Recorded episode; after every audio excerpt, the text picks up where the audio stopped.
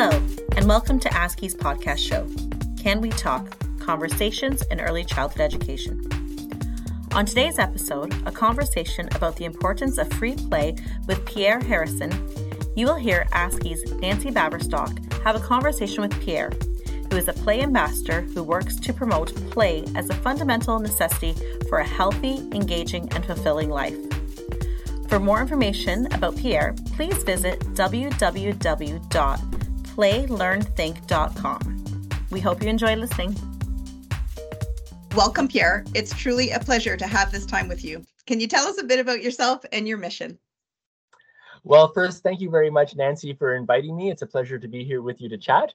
Yeah, I, I was very fortunate that I grew up in a time where, you know, as kids, we were sent outside and told to come back when we were hungry or or when the lights came on on the street corners.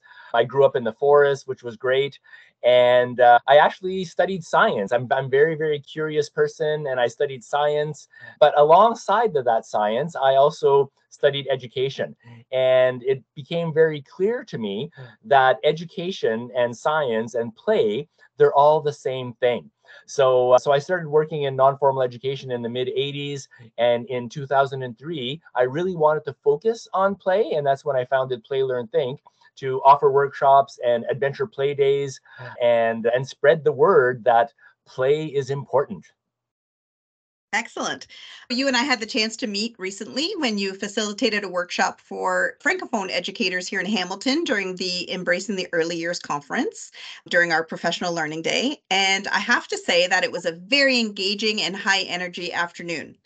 The educators were really immersed in the work of play and left with a lot of big ideas, big smiles, and I dare say a new perspective on free play and the role of the adult. What did you notice about how the educators engaged in that session? Well, as I just mentioned, I, I do a, a, lot of training sessions, but I also facilitate adventure play days. And what I find fascinating is that whether I'm with children or whether I'm with adults, whenever I say go, it's time to play, they all they all act the same way. It's amazing. Some of them dive into the materials and the tools without really knowing what they're going to do, and they're like, yeah, yeah, let's explore, let's have some fun. Others kind of like are at the periphery of the space and they're like observing and like, hmm, what am I going to do? Maybe I'll join this group. So I always find that very, very fascinating. And that's what I observed with your group as well. It was amazing. Some of them just j- jumped right in and started building some things. And even though sometimes they don't know what it's going to be when they start, it's wonderful to see the process of, of how their creation evolves. And sometimes it starts in one direction, starts veering towards another direction. And so I, I find that great. And what I like about this, and that's why it's so important for me to offer sort of like a play opportunity within a workshop, is that I want the adults to feel the joy of, of plunging into that world of play. I want them to feel like the kids do so that they can understand how very important this is for children to be able to do as well.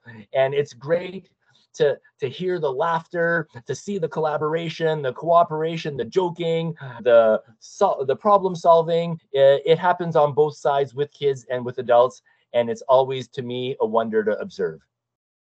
Yeah, I found it amazing to watch, as you said, everybody kind of break out into their own little groups, how they chose who they were going to work with and what materials. And some wanted to work solo, but then kind of found themselves alongside someone else. It was very joyful and they were so busy. Like we had a really hard time pulling them back into the into the session. I think that was a really good sign of, of a successful day for sure. Pierre, one of the quotes that you shared during the session was better a broken bone than a broken spirit. Can you tell us a bit more about this philosophy and how it's impacted your own mindset with your work with children and educators around risk play? Yeah, so so that quote comes from Lady Allen of Hurtwood, who was trying to bring adventure playgrounds from Denmark into London. And she met a lot of resistance, and she pronounced those words, which essentially became our mantra in the play world. So play workers or, or play ambassadors or promoters of play, people who try and encourage this kind of philosophy and in working with children, that's what we're always doing. We're always trying to find that balance between letting the child explore risk and the benefits that that come with that exploration of risk and and and using different types of materials and putting themselves out there and all that. And we're not so concerned about you know like a, a skinned knee or a stubbed toe or a broken pinky or something like that. Like we obviously don't want those things to happen but we see the other side and we see that there is so much valuable learning going on that we don't mind that those are potential risks. Now, obviously, we try to sort of like minimize risks as possible, and we, we definitely want to remove hazards, which we which kids can't identify. But we also understand that it's very important for children to explore risk. We don't want a sterile environment. If children can't explore risk, they'll never learn to identify, evaluate, and then take acceptable risks based on what they can and cannot do. And they won't learn what they can and cannot do if they're not able to explore risk. So that's why it's very important for us to to find that balance between, you know, letting children explore risk the way they want. And risk is something that is very personal right what is risky for me might not be for you what is what is not risky for me might be risky for you you know so we see that in children as well and when they're presented with risky opportunities, they all approach it differently. And that's very, very healthy because as adults, we can't always be with them. And so it's important for them to be able to evaluate risk and take appropriate risks themselves. Oh, I really appreciate that answer, Pierre, because we've had a lot of discussions here in Hamilton and at ASCY about the difference between risk play, which kind of sometimes has a negative connotation, but yeah. you know, the difference between risk play and hazard hazardous play and that risk play as you said you know can mean just stepping up on a step for some children who wouldn't typically mm-hmm. feel comfortable doing that and that it's really exactly. a personal thing it doesn't it's not that it's dangerous it's that the child can feel strong and competent when they've accomplished this thing so thank you for that explanation can we talk a little bit about the materials that you provide and how you choose them? And uh, yeah, we'll go there. I know your van was like chock full of things. I don't even know how you personally fit in the van to drive here, but if you could tell us a little bit about those materials. Yeah, and sometimes I bring a trailer with me full of stuff as well. So, so as you saw, the, a lot of the materials are big boxes. So I get boxes from like refrigerator boxes, stove boxes, washer, dishwasher boxes, stuff like that. So those are like the really big loose parts, and with those come the corners that protect the appliances. So those are rigid corners of cardboard that are great for stabilizing houses or cardboard bo- boats or castles or whatever. I also bring like rolls from uh, tissue, like fabric rolls and things like that. When I'm doing a workshop closer to home, then I have the possibility of bringing material over a few days. And so I'll bring more natural materials as well, like tree branches, acorns, whatever I can find. So those are kind of like the big bulky, so like free loose parts. I also bring a lot of what people would say is crafting materials, right? So I bring like tissue paper, I bring tennis balls, I bring elastics, I bring popsicle sticks, I bring glue, hot glue guns. I bring a whole bunch of stuff like that. And then I also bring tools. So I have hammers and nails, and I'll bring some wood as well. And I have safety glasses that are appropriate for children and adults. I have gloves for kids to use the hot glue guns. I have saws that you could saw holes into the cardboard, be it a door or a window or mm-hmm. anything that you want, making a drawbridge on a castle. And the reason I do this is that the crafting material is is really to to to put people at ease because often when you just bring loose parts people really don't know what to do with them because a lot of people haven't had the opportunity to just have at it with loose parts. And so the the crafting material is kind of like familiar. Everyone has done some crafting, and so it makes them familiar. And once they get going with that crafting, well, then it'll open them up to hey, let's try making something with this big gigantic box. You know, let's turn it into something. Some people don't need that. Some people jump right into the big box, but other people need that easing into that. And then the tools add that element of risk. You know, they're using real tools. And I'm happy to say that I've been doing this for 20 years now. And it amazes me that as soon as a child is holding a metal saw, they al- almost immediately become like, whoa, this is real. I have to be careful you know, and you don't have to tell them anything. But I do make sure that I always tell them how to use a saw and stuff like that, making sure no one's inside of a box before you start cutting into it, you know, like no magic tricks or anything like that. So that's how I come about with my tools, you know, the to try and and bring some materials that say, ooh, wow, what can I do with that? And also a few materials that say, oh, I know what to do with that to make sure that everyone is at ease. Wonderful. And I certainly saw examples of that with the adults using them. I can only imagine the joy that the children would have using all of those things. What changes might educators see in the children as they incorporate opportunities for free play and loose parts or open ended materials in their classrooms? Right. So so that's why we're doing this, right? We're trying to encourage as many professionals in education to use loose parts and to have sort of like that that child-centered pedagogy where we give children more autonomy to explore loose parts and things like that. And so we also encourage professionals that when they set up this kind of these kind of opportunities that we sit back a little bit and we observe and we document and one thing that we're going to notice when we're observing and we're documenting is that, wow, look at what the children are learning. And a lot of these learnings, okay, they're they're actually some of them are academic learnings, you know, like literacy and numeracy, but a lot of them are skills that they're going to need later on in life like collaboration, cooperation, negotiation, problem solving. And then you see their self esteem get up, this resilience, this self regulation. So, all of these things that are difficult to teach, the children are learning by having some experiences, facing a couple challenges, and overcoming these challenges.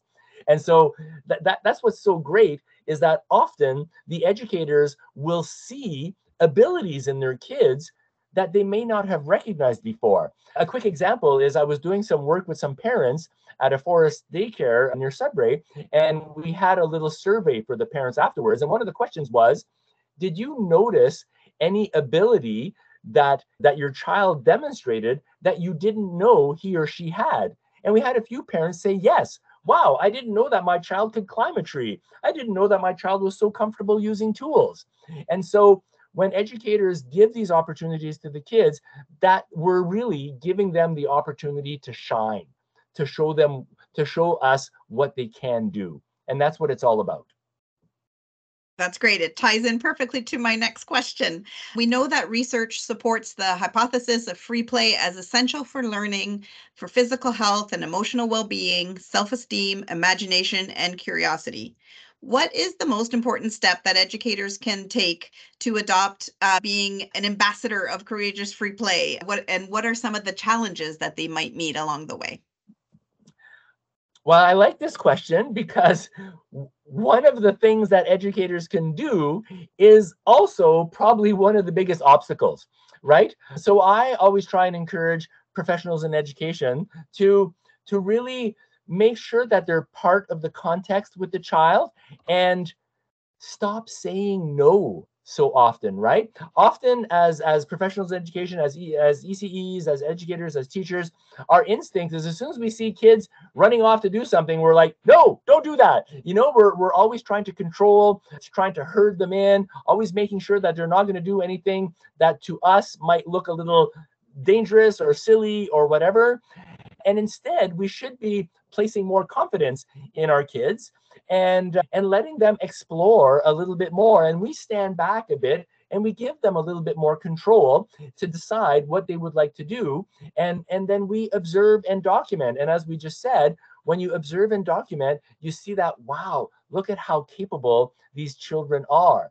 And and that allows us to to realize to see the children in, in a different light. But if we're always controlling controlling controlling then we don't give them that opportunity. Now, I know as teachers, as educators, it is somehow difficult, sometimes difficult because we we're in charge of other people's children, right? So it becomes a little tricky when we're wanting to let children explore risk, but but that is part of our job is if we want to accompany a child on their growth and especially the development of their well-being, then we have to stand back a little bit more and I would encourage you to stop saying no so often and giving them a little bit more freedom. That's great. You mentioned documentation, and that was my next question. So, what role does documentation play in sharing the importance of this with parents, families, and other colleagues? Well, so so I see the role of documentation in in three different ways, right? So so we've set up the space and and the children are, are allowed, we've given that liberty to, to go and, and interact with those materials and those tools if, if we have tools or whatever, and we let them play the way they would like to play. And as I said, we sit back, we observe, and we document. And so the first part for that documentation is that it allows us to see what the children are doing and how they're using the materials, using the space, and using their time. Right. And so we can look at that and say, oh, they're using that material. We'll bring more of that next time. Oh, they're not using that material. We'll put that aside for later. Oh, this is how they're using the space. Maybe we'll give them more wide open spaces. Oh, look at they need a little bit more time to get through their whatever it is that they're doing. So we uh, we encourage that. Now, number two is that it allows us to make the learning visible. So whenever we look at our documentation, we see what the kids are learning and we say, wow, that is amazing. And that allows us to convey this to the parents. And so the parents, we can show them, look at what your children are learning. And then lastly, it allows us to evolve as educators. So when we look at our documentation, we see, oh, wow, that idea worked really well. I'm going to keep doing stuff like that. Ooh, that idea didn't work at all. No one liked that. So I'm not going to do that. So it allows us to continually evolve our own work. So I think those are the three main things that documentation helps us with. I think it also tells the story of our classroom, right? What we've been working yes. on, what we've been doing with the children alongside them, and just the joy that we experience every day. I think that's also important. And it also can relaunch a project. You know, they might look back at pictures and say, oh, yeah, that was awesome. Let's do that again. So, yeah, documentation is such an important part of our role. So we're getting close to the end of our time together. It's going so quickly. But before we go, I wanted to share a story that an educator shared with me. So they wanted to let me let you know that they had installed some of the boxes that you donated. You were so kind to let everybody bring the materials back to their centers. And so the Monday after your presentation, she observed how the children were so fully engaged with the materials and they were so joyful for such a long period of time. And then at nap time, one of the toddlers chose to snuggle up in one of the boxes that she had been playing with, and that's where she fell asleep and stayed for her sleep time. The educator really felt that this story just lined up so well with the philosophy of learning through play that you had shared and that it demonstrated that when we you know give them authentic materials and we trust them to offer those materials that are real materials that they see in their real daily lives at home that then their ideas and theories are respected and they show us that they're competent and capable to figure out their own identity and what's important to them. Any thoughts you'd like to share about that story? Oh, well thank you for sharing that story. Honestly it warms my heart and this is why we do this, right? To give children the opportunity to show us what they are capable of.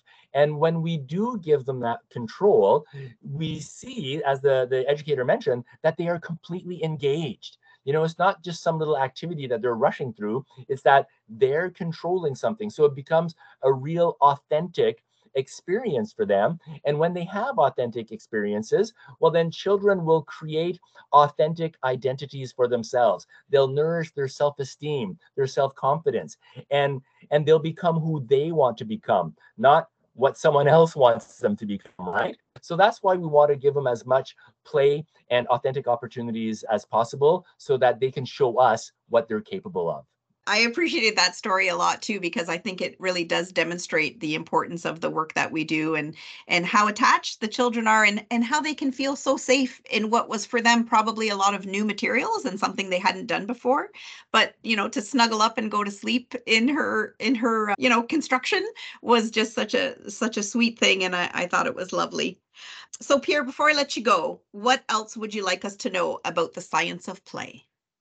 Well to be quite honest for me science and play, that's the same thing. I am a scientist. I'm also very playful. And for me, like science and play, it's about going out into the world, asking questions. You're armed with curiosity and a spirit of inquiry, and you experiment and you build knowledge.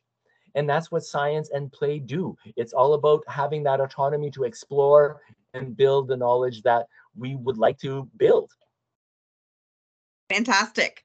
Well, Pierre, I want to thank you for joining me in this, what I hope will be continuing conversation about courageous play, risk play, whatever we want to call it, but just important that we play, and for supporting us all in becoming play champions or play ambassadors, whatever title we want to call it. I just so appreciate your time and I appreciate your enthusiasm and your playful spirit. And I hope that we get to talk again soon. Thanks, Pierre. Well, thank you, Nancy, for inviting me and allowing me to share with you. And I won't say goodbye. I will say until next time. Perfect. Thanks so much. Have a great day. You too.